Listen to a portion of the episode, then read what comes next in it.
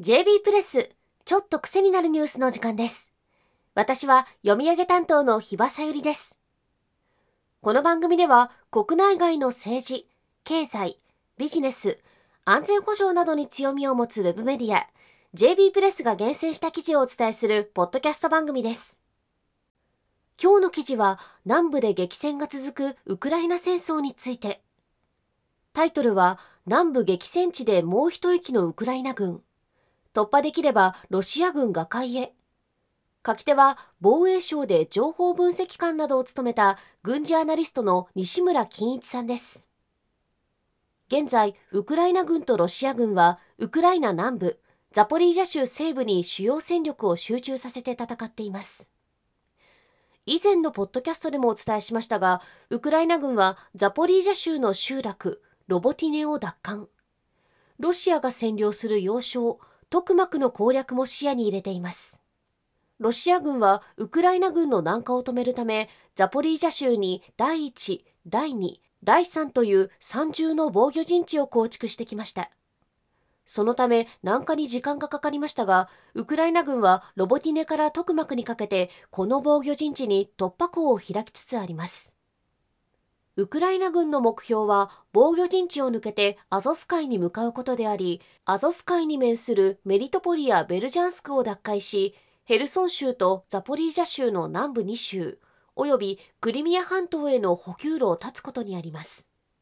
そのための突破口が開きつつあるのです。現在防御戦をめぐり一進一退の攻防が繰り広げられていますが、今後ウクライナ軍はどのようにアゾフ海に向かうのでしょうか。西村さんは今後の攻撃方法はおおむね3つだと見ています。ウクライナ軍が奪還したロボティネからトクマクへ進むルート、ロボティネからトクマクの東側を進むルート、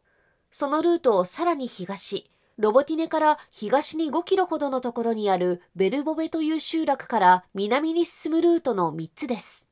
このうち最初のロボティネからトクマクに向かうルートは市街戦になるため、トクマク攻略だけで数ヶ月かかる可能性があります。その間にロシア軍が新たな防御陣地を構築する可能性もあり、避けた方が良さそう。2番目のロボティネからトクマクの東側を進むルートも第2、第3の防御陣地が無傷で残っているため、ここを突破するには時間がかかります。最後のベルボベから南下するルートは現在第2の防御陣地を突破しつつあり残りの防御陣地はあと1枚ロシア軍の戦力も減少しておりこのままベルボベ南下ルートを進む可能性が高いと西村さんは指摘しますそれではベルボベを南下し三重の防御陣地を突破した後はどのように進むのでしょうか？一つはベルボベの南東にある高台を経由してアゾフ海の都市ベルジャンスクにまっすぐ向かうルート。このルートにはロシア軍の防御陣地がなく抵抗は大きくありません。また途中の高台を占拠できればロシア軍の攻撃に対しても有利に作戦を進められます。もう一つはベルボベから一旦南下し主要幹線道路を経由してベルジャンスクに向かうルート。少し遠回りになりますが、幹線道路を使用できるため、移動が比較的容易です。また、この幹線道路を獲得することで、徳膜への補給を制約することも可能になります。いずれのルートも特膜を攻撃せずに進むため、背後や側面から攻撃されるリスクが残りますが、これは一部の部隊を振り向ければ対処できるため、できるだけ早く南下し、特膜やメリトポリなどを守るロシア軍への補給を遮断することが重要だと西村さんは言います。もちろん、ベルボベから南下するウクライナ軍に対しては、ウクライナ北部や東部に展開しているロシア軍をザポリージャ州西部に展開して攻撃すると思われます。ただロシア軍はこれまでも何度も攻勢に失敗しており、すでに大きな損失が出ていること、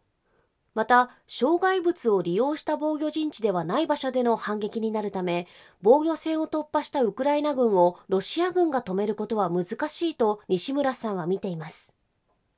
仮にウクライナ軍にベルジャンスクが奪回されれば、ロシア軍は東西に分断されてしまい、トクマクはもとより、ザポリージャ州及びヘルソン州の2つの州に配備されたロシア軍は孤立し、弾薬などの補給が得られなくなります。